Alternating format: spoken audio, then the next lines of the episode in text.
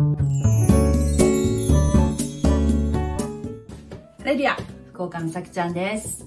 えー、先日私は職場の健康診断を受けました。今回はいつもは職場の方に検診者が来てそこで受けるんですけれども、えー、ごじゅっさいという年齢の節目ということで、えー、オプションが付けられたんですね。それは乳がんの検診と、あと子宮頸がんというのを付けられたので、そういう場合はあの別の病院で、えー、検診を受けることになったので、そちらに出かけました。それで、えー、結果から先に言うと、乳がんの検診、マンモグラフィーは、えー、異常はありませんでした。はい。で、子宮頸がんの方は、えー、私どうしようかなと思ってたんですけども、現場で先生が、あのー、もう卵巣がんの、あの定期的な受診をされてるんだったらそこでしてるから別にここでしなくてもいいんじゃないっていうふうに言われて、それでしませんでした。うん。バリウムの検査ね、あのー、胃の中を見るやつなんですけども、それは私は去年腸閉塞を起こしてるので、もう、できないと、もうもうどもうできませんと。今後私がもしその胃の中を 見, 見る場合って見てもらう場合っていうのは、もう胃カメラとかそういったものでしかできませんというふうに言われました。ね、胃カメラって私一回飲んだことあるんですけど、もう本当にもうすっごい苦しかったので、もう二度としたくないと思ってるんですけども、うーん、まあいつかすることになるのかな。ね、検査で苦しいのは嫌ですけどね。あと、乳がんの検診、マンモグラフィーね。私これは人生にどめの検査だったんですね。やってなかったんです、ずっと。実はですよね、私、4、んーとね、そう、よんじゅうだい初めぐらいに、実は胸に、左胸にしこりがあったので、病院で見てもらったことがあったんですよ。で、その時は、えっと、何ですか、悪性じゃなかったんですね。悪性のものじゃなかったので、まあ良かったんですけども、まあ、これからも定期的にあの乳がんの検診を受けるようにって言われてたんですけどね。その時のそのマンモグラフィーがめちゃめちゃ痛かったんですよ。もうすっごく痛くて、もう二度と受けたくないと思って、それでもうずーっとほったらかしにしてたんですね。本当はいけないんだと思いますけども、うーん、もうね、すごく痛かったんですよね。というのがね、そのもうじゅうねんぐらい前の話だと思うんですけども、まずなんで気づいたかっていうと、胸のしこりに気づいたかっていうと、着替えてる時にふっと指先が胸に、左胸にの内側に当たったんですよ。ふっと。そしたら、あれと思って、ほんと、ちょっと手が当たったんですよ。そしたら、なんかね、よく触ってみると、大豆ぐらいの大きさのしこりが触、触れたんですね。うーん、なんか、大豆みたいなのが入ってるような感じ。それで、これは、何かなと思って、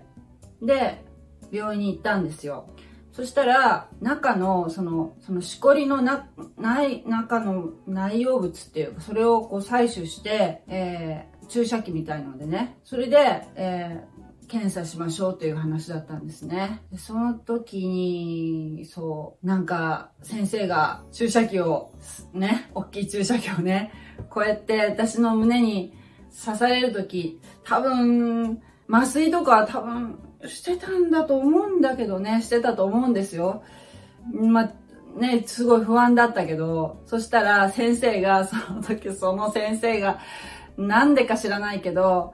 私を、私の気持ちをそらそうと、恐怖からそらそうとしてたのか知らないけど、先生の娘さんが宝塚が好きだっていう話をずーっと延々とされるんですよ。あの、娘がさ、宝塚が好きでさ、って言いながらこう、ぐりぐりぐりぐりぐりぐりぐりぐり取られてるんですね。それでもうついでにって言って、そこのその内容物はもう全部取っちゃおう、取っちゃおうって言って、もう全部取られましたね。だから今こうやって触ってもどうもないんですけども、はい。そうやってない、それを検査したら、えー、それは悪性じゃなかったということで、それは済んだんですけど、その時のマンモグラフィーがですね、えー、っと、横方向と斜め方向の 2, 2方向で撮ったんだっけな。もうね、それがすっごく痛くて、もうね、なんていうの、なんか中からなんかこう、なんか出てくんじゃないかっていうぐらい、もう本当に挟まれてね、万力みたいに挟まれるじゃないですか。もうすごい痛かったんですよ。女性の、えー、ね、方だったと思うんで、検査技師の方だったと思うんですけども、もうね、きちっと見てくれ、見てくださったと思うんですよ。だけどね、すごく痛くて、もうそれが嫌で、えー、時々受けてくださいと言われたのに、それからも放置してたんですね。それで、えーと、今回なんですけど、今回は一方向だけ、これ確か斜め、斜め方向だけしか取ってないと思うんですよ。あの、まあ、その、それなんでかなと思って、えー、ちょっとネットで調べたら、まあ、その、普通の健康診断とかいう場合は、あもう一方向でやった方が、まあ半分の時間で済むということも一つあるし、まあでも本当はね、縦も横も取った方が、まあ、あらゆる角度から、えー、撮影できて見落としがないっていうのはもちろんそうなんですけども、あとやっぱりそのよんじゅう代っていうのはまだその乳腺がまだ発達してる、発達してるかもういっぱいになってるのかな。だから、もう今はね、もう、あの、もうそうじゃないということで、えー、一方向でいいだろうという話なのかなって、その記事を見たときは思いました。なだから私は斜め方向からしかやってないし、今回はね、あの、うん、もうね、そんなに痛くなかったですね。ものすごくその時は痛くて、もう二度とやるかと思ったんですけど、はい。だから、マンモグラフィーもそうだし、胃カメラも、胃カメラはもっと苦しかったな。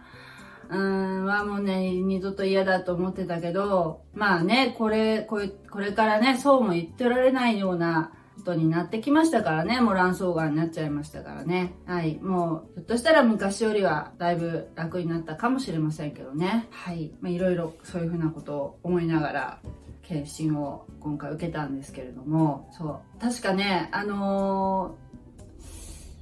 ー、卵巣がんで先生、主治医の説明をですね、家族と一緒に手術の後ですよ、聞く機会があったんですけれども、しかしその手術の説明ですね、手術後の細かいそのがんの説明だったんですけども、その時にいろいろその家族の、えー、家族に卵巣がんとか乳がんとかを発症した方はいませんかっていうことを聞かれたんですね。それは多分遺伝性のものをこう確認する、遺伝性のものの可能性を確認するという口頭での質問だと思ったんですけども、えー、私の親戚にはですね、えー、卵巣がんはいないですね。聞いたことがないですね。えー、乳がんはね、遠い親戚には一人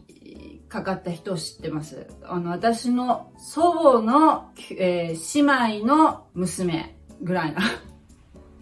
離れ方の方で一人いらっしゃいますよ。あとは、あの、卵巣がんも乳がんも聞いたことがないんですね。だからといって、その遺伝性のものが、の可能性がゼロっていうわけでもないみたいなんですけどね。私はきちっとその遺伝子検査みたいなのを し, したことがありませんからね。それは何とも言えないんですけれども。えー、今後ですね、やっぱりその自分の子供とかいうことになってくると、ちょっと気をつけなさいよっていう風な感じでは言わなきゃいけないかなと思ってるんですけどね。やっぱその、えー、私は卵巣がんだったんだけど、その乳がんの検診は必ず受けてくださいねって主治医に言われたのは、まああのね、そういうことかもしれないし、その遺伝性のものの可能性っていうことも視野に入れてということかもしれませんしね。だけどその私がその時にその主治医にですよ、私はじゅうねんぐらい前に、えー、乳がんかなと思って行ってあの見てもらったことがありますって言った時の先生がパッと表情が変わったのをちょっと覚えてるので、あやっぱり乳がんと卵巣がんっていうのはやっぱりこういろいろ密接なね、関係があるのかなってその時ちょっと思ったんですけどもね。まあね、女性ホルモンとかどちらもね関係がありますもんね。だからあのまああまり心配しても仕方がありませんけど、でも、まあ、今回いい機会だったので乳がんの検診を本当に久しぶりに受けました。うん、まあ、一方向だけの撮影だったということで、前回のそのねじゅうねんぐらい前の検診よりは全然あの痛みは少なくて済みました。ただこの触診っていうのはね、もうね今やってないと、あんまりあのなんていうの、その触診をする先生の技術っていうのも い, いろいろピンキリっていうかばらつきがあるので、やっぱその機械できちっと調べるっていう方が確実性が高いというような説明がその病院に貼ってあったと思うんですけれども、まああのそういうことでしたね。何かの参考になったでしょうか。それではまたお会いしましょう。God bless you。じゃあねー。